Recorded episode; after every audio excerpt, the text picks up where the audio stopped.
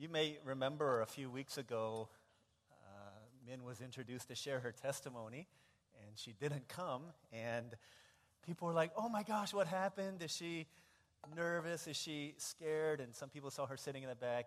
Um, she had forgotten her phone, and so she didn't have her testimony. And so um, that was her problem because she's reading her Bible now. She left her phone at home.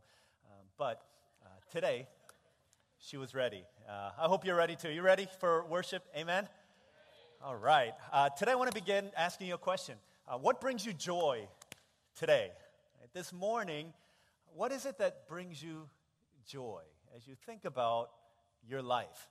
Maybe uh, for some of you this morning, you woke up and you realized it's not Monday. I don't have to go to school. Or I don't have to go to work. And that brought you joy. You're like, yes, this is exciting. And uh, you came to church with that sense of excitement that, yeah, this is so much better than the other things that I have to do. Maybe you, um, I don't know what brings you joy. Maybe it's um, getting a good grade on your exam. Maybe some of you um, got news, good news recently that uh, you got a new job or that you got a new car or something like that, and that brings you a whole lot of excitement. Maybe for, for others of you, that joy, you can spiritualize that and say, you know what, where I find great joy, you know what, this is what it was. When we were worshiping God this morning, yeah, that brought me so much joy. Like that filled my heart uh, with a joy that I haven't felt since maybe last time I did this. Maybe some of you will say, oh, it was when I was praying, or when I read the Bible, this is where I get joy. When I was sharing the gospel with someone, or when I see a house church member uh, come to know Jesus and get baptized, that's what brings me so much joy, and I love that. Uh, I don't know what it is that brings you joy, but uh, one thing is clear the things that bring us the deepest joy in life are typically the things that matter the most to us, right? So if you, uh, my greatest joy was when I got married, then obviously your marriage is important to you, and it should be. Maybe your greatest joy was, oh, when I had my first kid, or my second kid, or my third kid, or my fifth kid, whatever it is, that matters to you. That's why it brings you joy. But another thing about most of the joys in this world is that the things that bring us joy today could very easily not bring you joy tomorrow. in fact, it could do the opposite. That job that you're so excited about you could say tomorrow, take this job and shove it. I ain't working here no more. That could be how you feel about that job you got, or the fact that you woke up on, uh, on Saturday morning and you didn't have to go to school or you didn't have to go to work. We're so excited until your mom wakes you up all early or your wife wakes you up early and says, hey, come down and take out the trash or cut the grass or something like that. That joy that we experience in life can oftentimes be short lived because here's the deal most of the things that we look to for joy in this life are not big enough to sustain joy that lasts through the length. Most of the things that we put our hope for joy in are short lasting, short lasting in terms of the experience of joy or seeming joy that we receive. Today, I want to talk about joy and where a Christian ought to find their hope for joy. And we're going to see it at the back end of what we've been talking about. We've been in this series as we talk about how the harvest is plentiful, the workers are few. We're, we're defining our mission as a church, defining our mission as believers, that we can't just sit here and do whatever it is that we want to do because there's a mission to which we've been called. There's people, a harvest that is plentiful, but the workers are few. And last week we saw if you see that, then the next thing Jesus says to do is not get up and go, he says, get down and pray. Lord, would you send out the workers into the harvest field? And when you pray that prayer, most of the time, the first way that God answers that prayer is by ejecting you out of your comfort seat so that you go into the mission field or you go out to share the gospel with people. And this is what we've been talking about for three weeks. On the back end of that, what we want to look at today as we close the series, we're going to jump back to Luke chapter 10. But what we're going to look at here is after Jesus sends forth his disciples to go on this short term mission, they respond to God uh, in obedience and they come back, and here they're coming back to Jesus and reporting, and then Jesus debriefs them. Luke chapter 10, we're going to read verses 16 through uh, 20, and we see three parts to this. Verse 16 is the end of the training before he sends them out. Uh, then, presumably, they go out. Verse 17 is when they come back, and then starting in verse 18 is where we see the debrief to their short term missions experience. This is God's word, Luke chapter 10, verses 16 to 20. Jesus says, He who listens to you listens to me. He who rejects you rejects me but he who rejects me rejects him who sent me. And then they go out. Verse 17 says, The 72 returned with joy and said, Lord, even the demons submit to us in your name.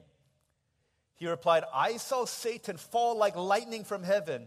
I've given you authority to trample on snakes and scorpions and to overcome all the power of the enemy. Nothing will harm you.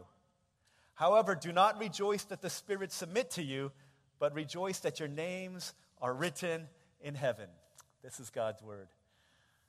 so, what is Jesus saying? This is kind of what's happening. We, when I, the way I think about this like we would go on, on mission trips to the Dominican Republic, and when we would go uh, during our time in the, in the DR, we'd, we'd meet at the church, that would be our base, and then we would say, hey, we're going to send out uh, groups of three and four. You guys are going to get an interpreter with you, and you're going to go knocking on people's doors, and you're going to share the gospel with them. You're going to go to a park, you're going to explain the gospel, you're going to do skits, and then you're going to come back. So we send them out for an hour, and then two by two or group by group, they start coming back. And so we'll ask them, hey, how was it? How was your time? And they'll say things like, oh my gosh, it was so awesome. We were able to share the gospel with like five different people. We were able to invite all of these people to church. We were able to pray for this family. We were able to pray for this group of people. This girl was sick and, and she got better, and, and they're all going to come back to church tonight to worship with us. And, and, and, that's how it would go. And on and on and go. We'd ask these different groups of people how to go, and they would report back to us. That's kind of what's happening here. Jesus sends out these 72 in groups of two. So 36 groups of two go out, and then they start coming back, and Jesus like, yo, how'd it go? Right? How did it go? Tell me how it went.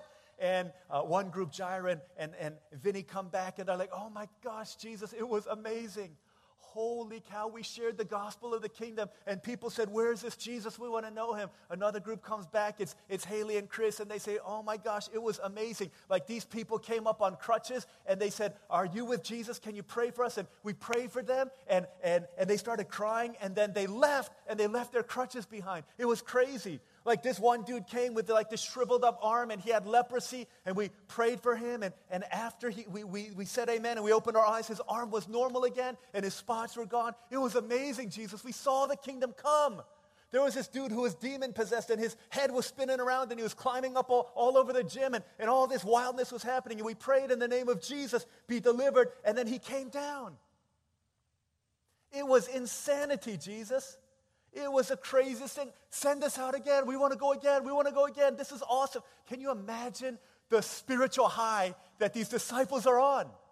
Like, have you ever seen things like this? Like, you pray for people and, and their short leg grows out, and like, oh my gosh, that's crazy. Or you pray for somebody and they're like green uh, because they're sick, and you pray for them and they, they start turning normal. Color. This is craziness. And they're so excited. They're like, oh my gosh, Jesus, we came back full of joy. And Jesus says, That's awesome. I've been watching that too. I see, I'm watching Satan fall like lightning. And then he pulls the plug on them. He says this weird part where he says, But don't rejoice in that. They're like, What? You can hear like the, the record player screeching here. Like, what are you talking about? What is he talking about? I want to bring out two thoughts about mission and about joy, and about joy and how we find it as a people of God, especially as it relates to these words the harvest plentiful, but the workers are few. What do we see here? Here's the first thing. The first thing we see is that the joy that comes from what we do for God is a fleeting happiness. The joy that comes from what we do for God, and there is a joy that comes with it, he says it's a fleeting happiness. This is weird. Jesus tells them that this is there's going to be rejoicing, but in the one place, see, Jesus tells them, "Do not rejoice." Like, if you were to fill in the blank, okay, hey, uh, here's a pop quiz. One time Jesus says, "Do not rejoice in something." What does he say? Not to rejoice in. You probably think, well, he said, "Don't rejoice in uh, your earthly status." Don't rejoice in how many friends you got. Right? Don't rejoice in how much money you have. Don't rejoice in what it says on your business card. If anyone uses business cards, but don't rejoice in what, what letters come after your name. You think that's what he says you ought not to rejoice in. But Jesus says, no, no, no, no, no, no, no. Here, check it. Verse 20. However, do not rejoice that the Spirit submit to you. Jesus, we just went out in your name and did all of this stuff. We were on this short term mission trip and we came back with all this fruit. And you're saying, don't rejoice in that? That's weird. We have a, a sister in our congregation. She's, uh, she speaks Chinese, and so one time she was telling us the difference between happiness and joy as it relates to Chinese characters. And what she said about happiness, the definition of happiness, is that it is a quick joy. Right? It's a fast joy. Right? It's here quickly and then it's gone. That's happiness. Joy, on the other hand, comes from the inside. It is an inexhaustible spring that comes from within. That's why happiness is short lived, but joy is long lasting. Here's what happiness is happiness, oh, I'm so happy. I'm so happy. Why are you so happy? I'll tell you why. Because there was this girl that I liked. Oh my gosh. I liked her for months and months and months and months and months, but she did not know that I existed on this earth. I, but I liked her for a long time. And so one day while we were in the cafeteria, I was staring at her because she was so beautiful. And then she looked up at me. she looked at me, oh my gosh, this is amazing, right? There's one wife who's tapping her husband. This is our story, right? She looked at me and then she smiled and then she turned away and then I turned away because I didn't want to be caught staring at her. And then just to make sure that she, oh, maybe she's still looking at me. So I looked at her and she was looking at me and then she turned away and I was like, oh my gosh, I'm so happy. I'm so happy because she knows that I exist and then the next thing, she started walking to me. Oh my goodness. She started walking to me. She was walking to me with a big old smile on her face, and she sat down in front of me and she started talking to me. She said, Is your name, I don't know, Chanu? Is your name Chanu? Uh, is your name Je- I don't know, whatever your name is, okay? So is that your name? And I said, Oh my gosh, she knows my name. She doesn't just, she doesn't know I exist, she knows who I am. And then she says, You know what? I've never told you this before, but for the longest time, I've had the biggest crush on you. Oh my gosh. And your heart begins to melt, and oh, you've got these hearts emojis that you see on Instagram start floating around in your head, and you're like, oh my gosh, this could be it. I'm so happy. I'm so happy. And then in this, this just rising up of courage, you say, you know what? I like you too. She's like, oh, oh my gosh. Oh my gosh. And then this crescendo of hope rises up, and you take a chance of a lifetime, and you say, I wanted to ask you if you would go to this dance with me. Right? She, he's so happy. This guy, China, China, whatever your name is, so happy, so happy. And then she says, Ah, oh, yesterday I told this other boy that I would go with him, and he is now my boyfriend. Ah. Oh. That, my friends, what he was experiencing five seconds ago is called happiness.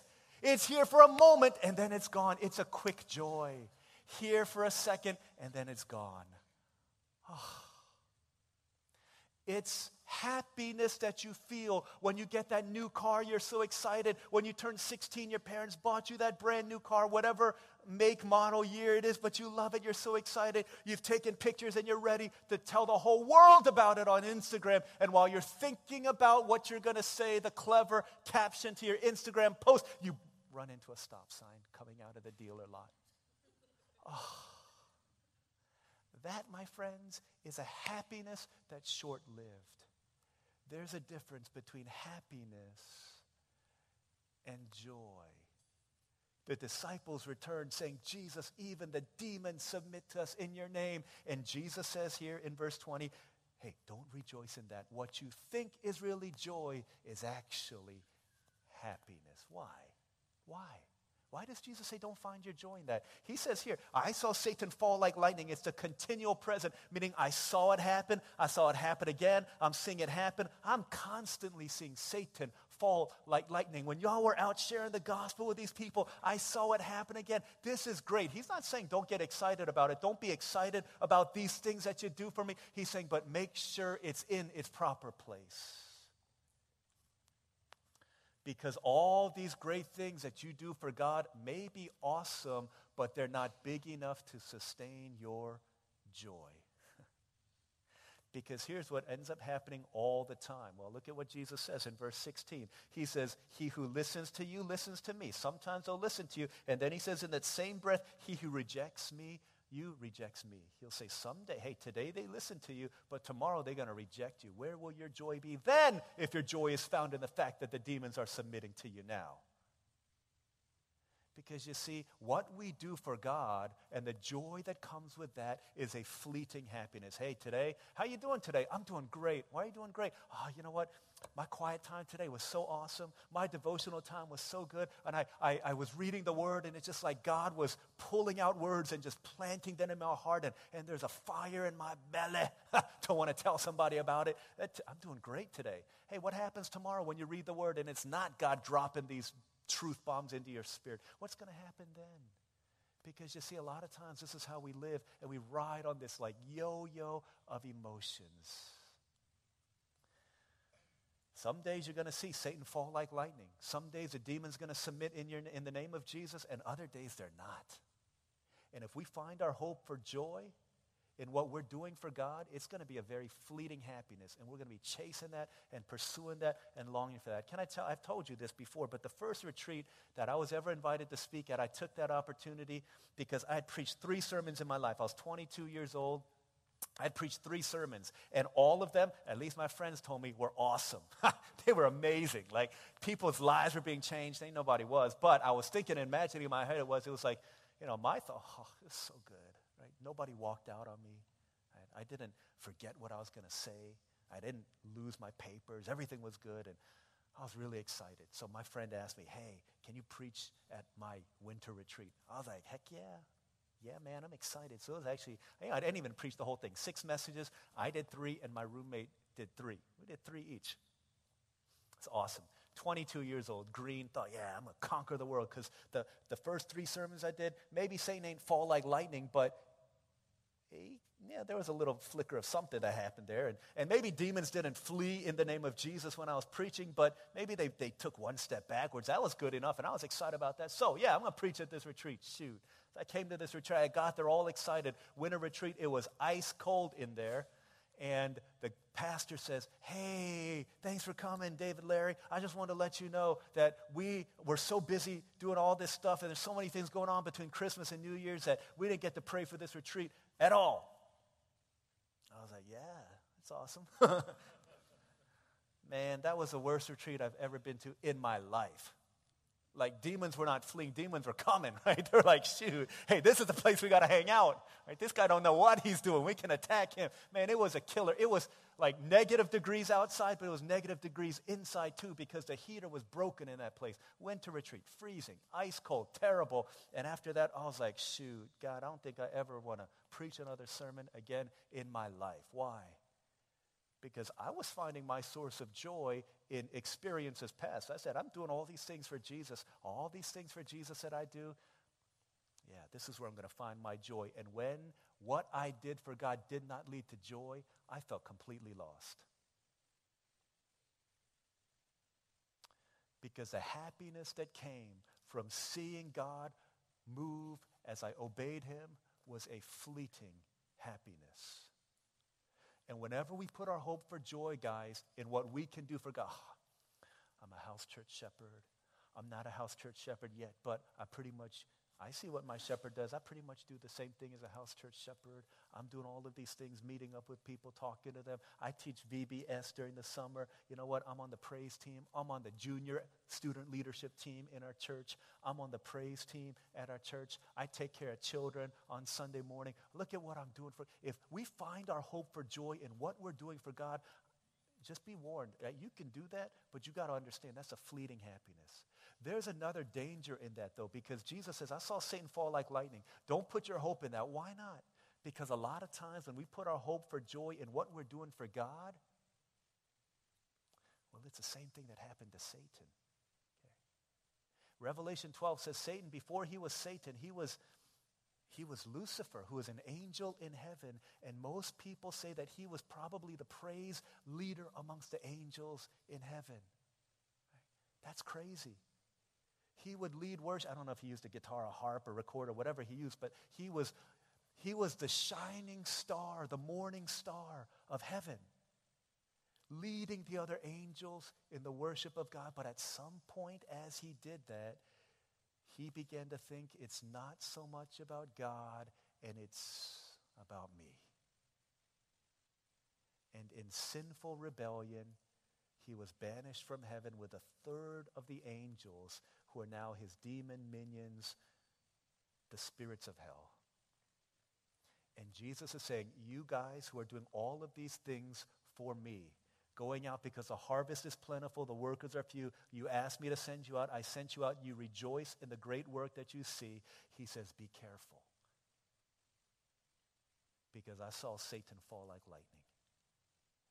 And the same can happen to you and to me. When your ministry is going well, when you're doing good things for God, when it seems as if you're on the up and up and doing all of these things for the Lord, he said that's when you're most susceptible to a fall.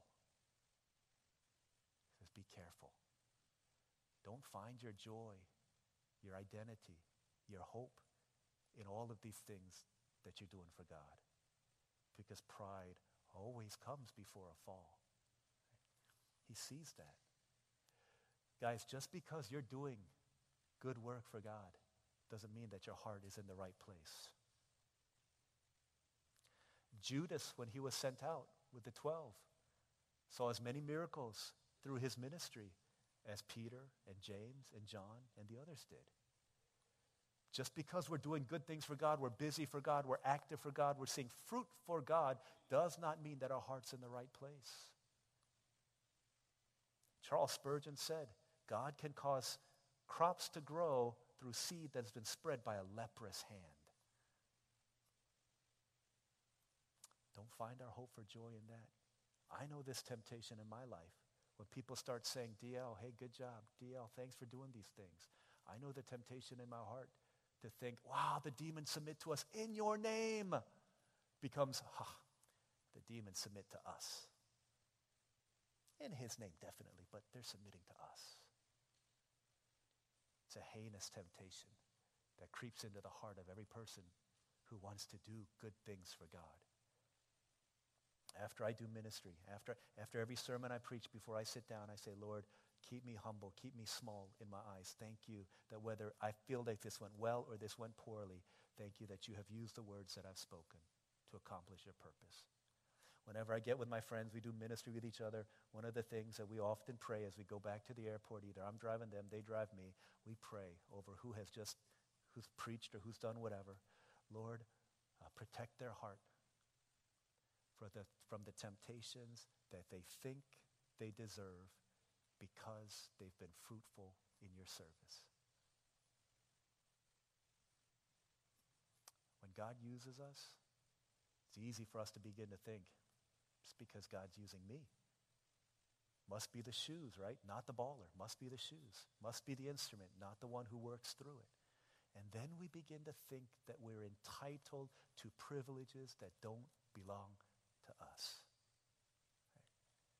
We have to be careful when God is using us, when we're doing things for God, when we're going out in response to the call to send forth workers into the harvest field, because the joy that comes from what we do for God is a short-lived, fleeting happiness. First thing we see.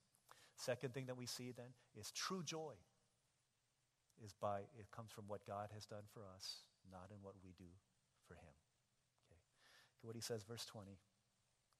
However, do not submit, that, do not rejoice that the spirits submit to you here's what you ought to rejoice in. But rejoice that your names are written in heaven. So, this, my friends, is the surest foundation for joy. Not in what you can do for God, because that'll never get your name written in heaven, but in what He's done for you, because it's the only way our name gets written in heaven. You know, in ancient cities, they would have rolls that said if you're a citizen, okay, of this city, then your name is on this list. And if you're on that list and you are entitled to the benefits and privileges that belong to citizens of that town. saying heaven is no different. We, we, have, a, we have a couple in our church who's, who's dating, and uh, the man in the relationship is a PK. That means he's a pastor's kid. So when they started dating, the pastor's kid, the pastor and his family wanted to make sure that the girlfriend was legit, like was a believer. And so they invited her to the house and started doing this interrogation over her. Right? They asked her a bunch of questions. Before they ate dinner, they sang this Korean hymn that they sing together as a family. and they would sing it, and everyone was singing it but her because she didn't know the Korean hymn. Okay? That was one of the first tests.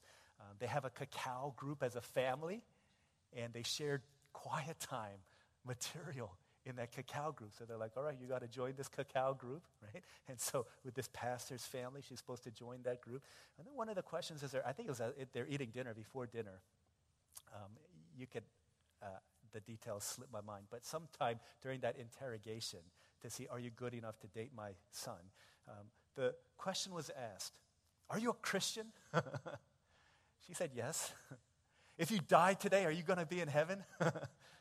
yes. Okay, good. So she passed that test. She's very, you know, she's, she, she said she's sweating like crazy, sweating, sweating, sweating. But at least she passed the test.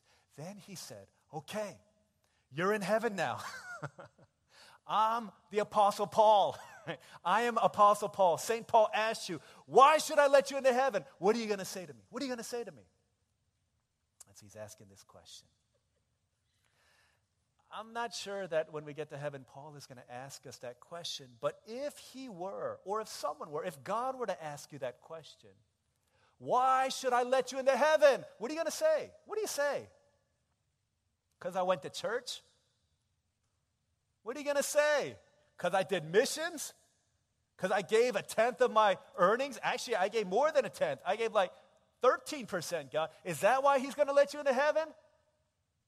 Because check this, understand what it says. The book of Revelation talks a lot about heaven. He says, Rejoice that your names are written in heaven. It, it, talks about there's a, there's a roll book. Listen to what it says in Revelation 21, verse 27. You don't have to turn there, but it says, Nothing impure will ever enter heaven, nor will anyone who does what is shameful or deceitful, but only those whose names are written in the Lamb's book of life.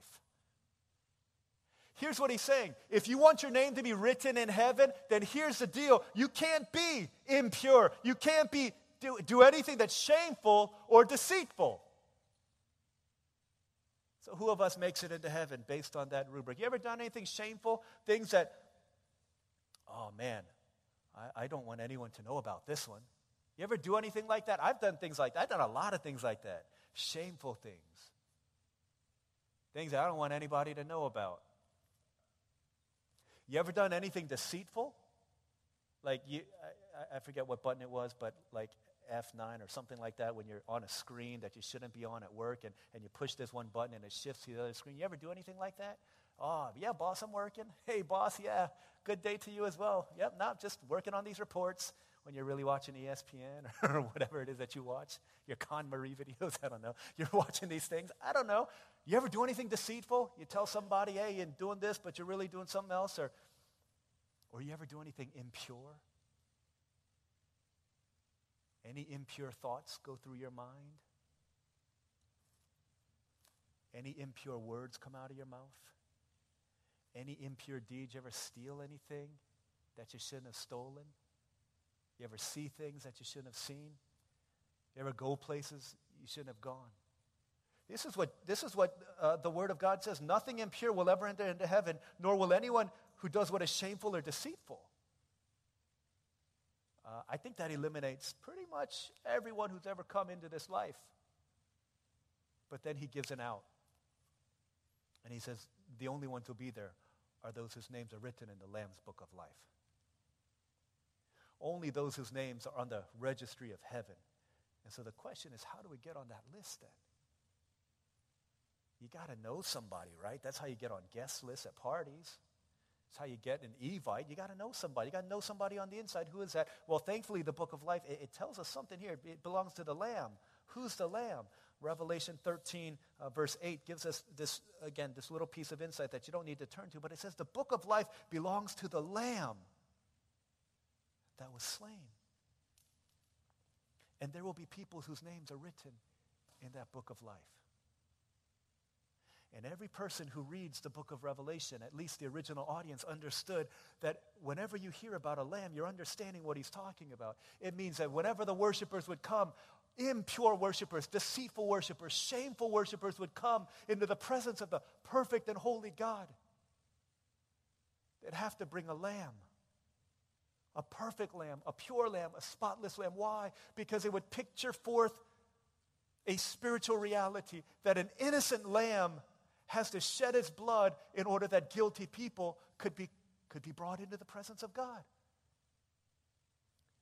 Saying that's the one who owns the book of life. And if you know that lamb, then no matter how impure, deceitful, shameful your acts have been, there's a way possible for you to get into the book of life. That's what he's talking about. All of a sudden, you realize that he's talking about Jesus. And my joy, my rejoicing is not about what I can do for him, because all that I do for him will always end up impure, deceitful, shameful. But my joy comes in what he has done for me at the cross, taking my shame, taking my deceit, taking my impurities upon himself, so that he who knew no sin became sin for us, in order that we might become in him the righteousness of God. Jesus says, Here's your joy, friends. Here's your joy, people of God, not in what you can do for Him, but in what I have done for you. I want you to imagine this scenario here. Okay, I, I read this some time ago, a sermon that was preached. But imagine this. You find out later this week, okay, after sometime this week, you find out that I, your pastor, DL, your friend, your husband, has been arrested. That I got arrested. On what count? You read it on OrlandoSentinel.com. While I was in Kentucky, I got popped because there are arrest warrants in multiple different states out for my arrest because I have robbed hundreds of banks throughout the country. Right. Not only that, when they pull up my file, they realize that uh, I've committed grand theft auto on multiple occasions. And I've got all of these nice cars that I stole from people. And as you hear that, you also realize that I was on America's Most Wanted because I'm a notorious serial killer. Wow. This is probably a lot closer to reality than it is to fiction, mind you. As Jesus says, if you've had anger in your heart towards someone, you've already killed them. At least as far as I'm concerned. That's what Jesus says. So here I am. You hear the news. You're shocked. Start, start texting your friends. Oh my gosh, you hear about DL? Oh my gosh. Hope Olivia's doing okay. Oh my gosh, this is terrible. Oh yeah, what's going to happen to him? He's going to get killed. He's going to get the death penalty. Easy, easy. And so, as you're hearing this news, there's one person who's hearing these words who really feels bad about it because you really, really, really love me. You know who that person is? That's right. It's you. It's you. You love me so much. You're like, you know what? I love that guy, DL. I'm going to see if I can't do anything about it. So you march down to the sentencing station and you come to the judge and you're like, hey, this is my friend DL. I love him. I really love him. Um, has he been found guilty? Yeah, he's guilty for sure. He's going to he's gonna die. When's he going to die? Tomorrow at noon, about 24 hours and 22 minutes from now, he's going to die in an electric chair. But is there anything that can be done about it? How about because I love him so much if I die for him? No, no, no, no, no, no. Who are you that you should die for him? You're, no way. He's way too bad. You cannot do that. Okay? Thank you, though. That's very kind of you. But there's got to be something I can do. I really love this guy. Well, how about this? Do you have any kids? Yeah, I've got one kid. How old? Uh, he's four. What's his name? Um, Christoph. Christoph, okay. Um, how many other, who, you have any other kids? No, just the one. Okay, here's what, I'll, I'll tell you what. You really love this guy, DL. Done all these terrible things, crimes, massive crimes, terrible crimes. Here's what you could do. Tomorrow, bring Christoph down to the station, and um, he can die. Right? He can die instead of this guy, DL. Like, what? that's, that don't make no sense to me. Yeah, that's, uh, that's about the only thing I can do for you. Either you have your son die or your friend dies. So you go back home and you're thinking about how much you love your four year old son. He is the apple of your eye. Before he ever came into this world, you loved him. And then you think about me. I don't know how much you love me, but you decide in your heart that maybe it's worth it. And you have this agonizing night of thinking and praying, and you walk into your boy's room and you watch him sleep as you see his chest go up and down, and you see nothing is as beautiful as my son. But for whatever reason, you make a decision in your heart and you say, But I'm going to offer him in order that DL might live. And so 11 o'clock in the morning, you lift your son out of bed. And he says, Where are you going? Where are we going? He says, We're going down to the police station. We're going down to the court. We're going down to the prison, wherever it is that criminals get killed. Take him down there. And you walk into the room, and it's this cold, dank room, and here's the electric chair, and here am I sitting on this chair. It's 11:40 now, 20 minutes before the execution is supposed to happen. And the judge says, "I'm surprised to see you here." Says, Yeah, I've made a decision. I'm going to do it. Here's my son. And you, you give your son to the man. The man says, No, no, no, no, no. Um, well, I'm glad that you want to do this, but I'm not going to do it. I'm not going to do it for you. You got to do it. You got to do it. So he gives you a pair of clippers. Says they fry faster when there's no hair on them. So you turn on the electric, they turn on the electricity and you start shaving your son's head. He says, Daddy, why are you doing this? Starts shaving his head. He says, Daddy, I like the way I look. I look really handsome. 11.55. He says at 12 o'clock, someone's going to sit in that chair and someone's going to turn on, pull that switch, and the person in that chair is going to get electrocuted. 11:58 you sit your son in that chair. And he's like, Daddy, this chair is really cold. It's really weird. It's really interesting. What are these things?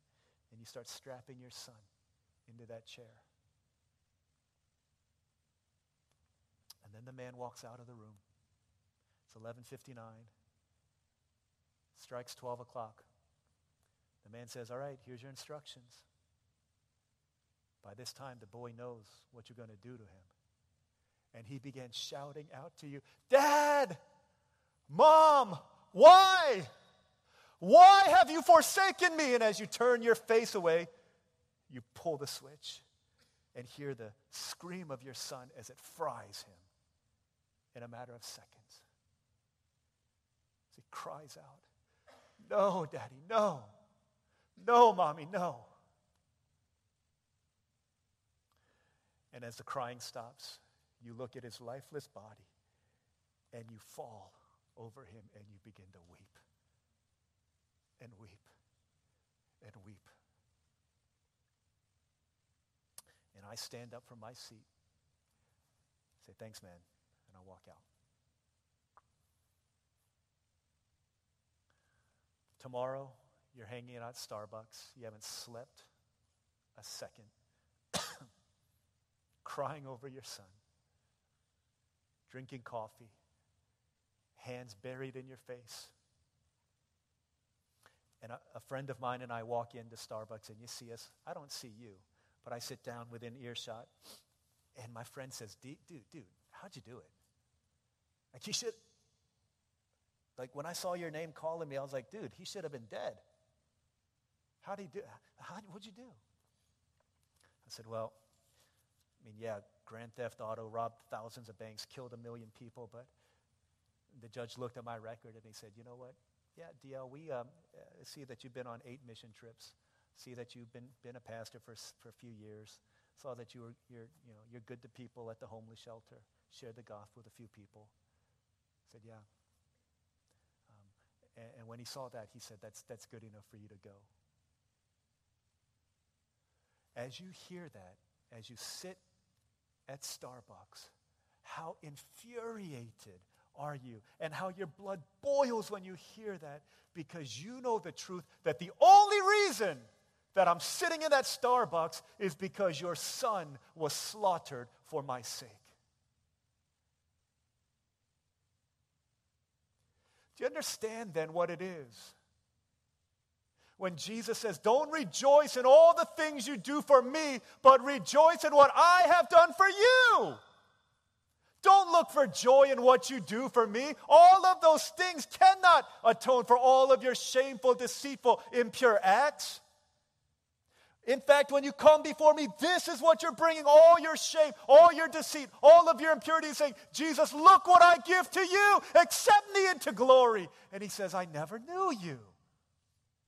Why would we think that our good works, that our deeds could outweigh all of that and gain us acceptance into heaven? Instead, I will not boast in anything no gifts, no power, no wisdom, but I will boast in Jesus Christ, his death and resurrection. That's what Jesus is saying. Only that. Only that is a foundation sure enough to satisfy your joys yesterday, today, and tomorrow. Every other joy in this life is here today and gone tomorrow. But this joy gets better and better and better until you see Jesus face to face in glory in the home in which your, the, the, the book is unfolded and your name is found because you put your trust in him. That's our only hope. That's our only boast in life. The woman on her deathbed finds her greatest hope not in all the things she's done for Jesus, but in what Jesus has done for her the quadriplegic on his wheelchair who cannot do anything rejoices not in all the grand things he's going to do and all the mission lands he's going to conquer for the gospel, but he finds his acceptance and his hope in what Jesus has done for him. The thief on the cross rejoices not in all of the grand deeds he did for Jesus, but in what Jesus has done for him because it's the surest and the only confident hope that we have for joy in this life as well as in the life to come. Friends, we need a hope for joy that is far deeper than what we can do for Jesus. Do you see the poverty and the paucity of all of the things that we do for Jesus? Insufficient when we compare it to the grandeur and the glory and the majesty of our God. That's why Jesus says, hey, no, no, no, no, no, don't rejoice in these things. Rejoice in me. Rejoice in what I've done. Let your only boast be Christ. See, when I went then to preach at the second retreat that I was invited to, it was a year after, 23 years old, a year wiser, a year smarter, a year more sober. So a friend in New Jersey He asked me to come and preach at his retreat. And a, a bunch of our college friends were going to serve on the praise team and as counselors. So I said, Yeah, I'll go another winter retreat, got to that retreat site. It was snowing. And as I got there with the pastor and our friends, and then the guests, the students started coming in, I, I looked at these people and I was like, oh my gosh. And people from Jersey are not like people back home. Like, these guys are thugged out. I was like, holy cow. And all of a sudden, it's like, hey, God, I want to get in my car and drive back down to Virginia. These people are not Northern Virginia folks. They were hard, they were mean, they were like thugged out and looking like me, like, who is this guy? Came to speak the word of God to us. And, and I remember being like, holy cow, this is like, this is last year all over again. And so a couple hours before the first uh, worship service, I was just walking around. I was like, God, I need, I need help. Like, I am, I'm in big trouble. And as the snow was falling and I just looked out at the, at the trees, I was like, man, God, I feel so tiny compared to these people from New Jersey. And I, I feel so small compared to you and, and who you are. Lord, what could I possibly do? And, and I started thinking about that. I, I started to sing the words of this song. Um, Lord, it was you who created the heavens that were depositing snow all over that retreat center. Lord, it was you who put the stars in their place. Lord, it's your voice that commands the morning, and even oceans and their waves will bow at your feet. And then this was what I said. I said, but, but Lord, who am I compared to your glory? Lord, who am I compared to your majesty? God, I'm nothing. I'm no one. And then the, the next line of that song just came, filling my heart with a hope and with a confidence in Christ and a joy that I could never have manufactured. Said, I am your beloved, your creation, and you love me as I am. You have called me chosen for your kingdom, unashamed to call me your own. And I realized that all of my hope and all of my confidence were being placed in the wrong place. And God was gently bringing me back to this place where he said, It's not what you do for me that causes you to be my beloved. It's what I have done for you that causes you to be my beloved. No matter how you do at this retreat, no matter how well you do, how poorly you do, how many people come to know me, how many people don't, how many times the demons flee, many times the demons stay, no matter Satan falls or Satan doesn't fall, no matter what happens, I will love you, and I will love you, and I will love you, and I will never stop loving you. And I realized that the place I was looking to to find my joy was in what I was doing for God and not in what he had done for me. And so I begin to realize, wow, most of the things that I look to for joy are here today and gone tomorrow because that's what matters so much to me. Jesus says, here's a joy that will not leave you. Let this be the most important thing to you, the gospel, the good news that it's not about you, but it's about me. It's about Jesus. Let that be the most important thing in your life because it's the only joy in this life that gets sweeter and sweeter and better and better. When we have that kind of joy, guys, we have that kind of joy that he loves me no matter what. Then we can hear him say, the harvest is plentiful, the workers are few, and we can go forth and say, man, I want to fight and I want to labor. And whether they reject me, hey, they're rejecting God. They listen to me, they're listening to God. I can fight and I can give my everything in order that their names can be written in the book of life as well. Because at the end of the day, it doesn't matter how much money I got, doesn't matter how many gifts I've got, doesn't matter how many places I've done things for the work of God, how many times you've done your quiet time, how many times you've, you, you've been promoted in your workplace. What good is it if you gain the whole world yet forfeit your soul?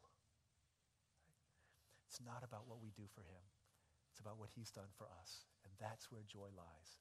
Find it in that, rest in that, bathe in that, soak in that, and then take that into the world. Let's pray together.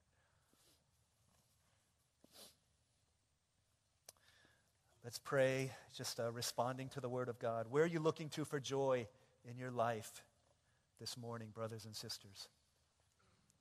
Because everything that we look to in life, apart from the finished work of Christ,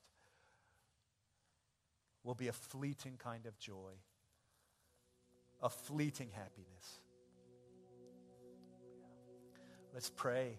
Lord, help me to find my joy in you. Help me to find my identity in you.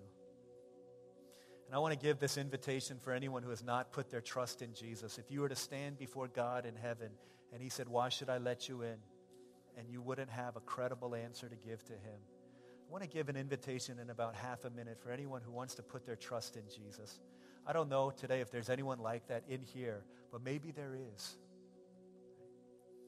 In about half a minute, I want to give you an invitation where I'm going to ask you to just raise your hand so we can pray together. I'm not going to um, make you stand up or do anything or call you out. I'm not going to do anything like that. I just want to make an invitation for you so that you can put your trust in Christ. So as we, as we do this, let's pray responding to the Word of God. Sorry, Lord, for making it about me and what I do, losing sight on you and what you've done. Lord, cleanse me, change me, mold me, make me. Let's pray together for a minute or so. I'm going to offer this invitation in just half a minute for us. Let's pray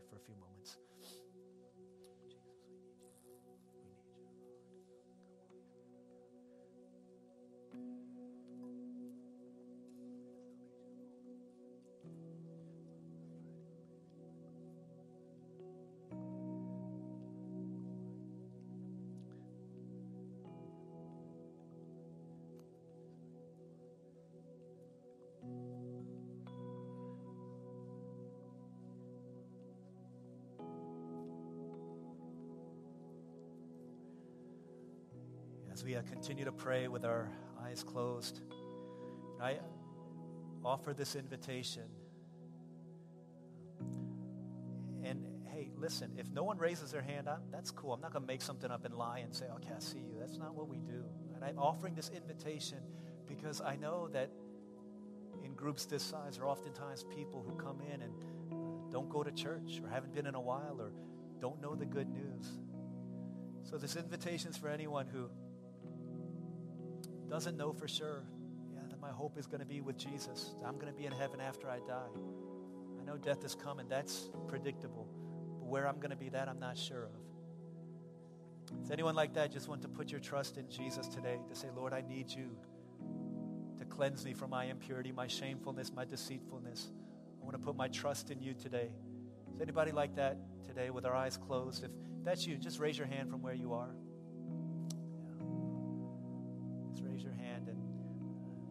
Not going to call you out or make you come up here or anything like that. But if, if that's you, yeah, just I, I, need Jesus in my life.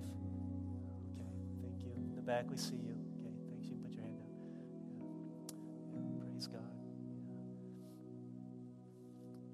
yeah. Is anyone else? I yeah, I want to put my trust in the Lord. I need Jesus in my life. Right now, if I were to stand before God, I'd have nothing to offer but to say, God, I hope I, I did more good than I did bad for you.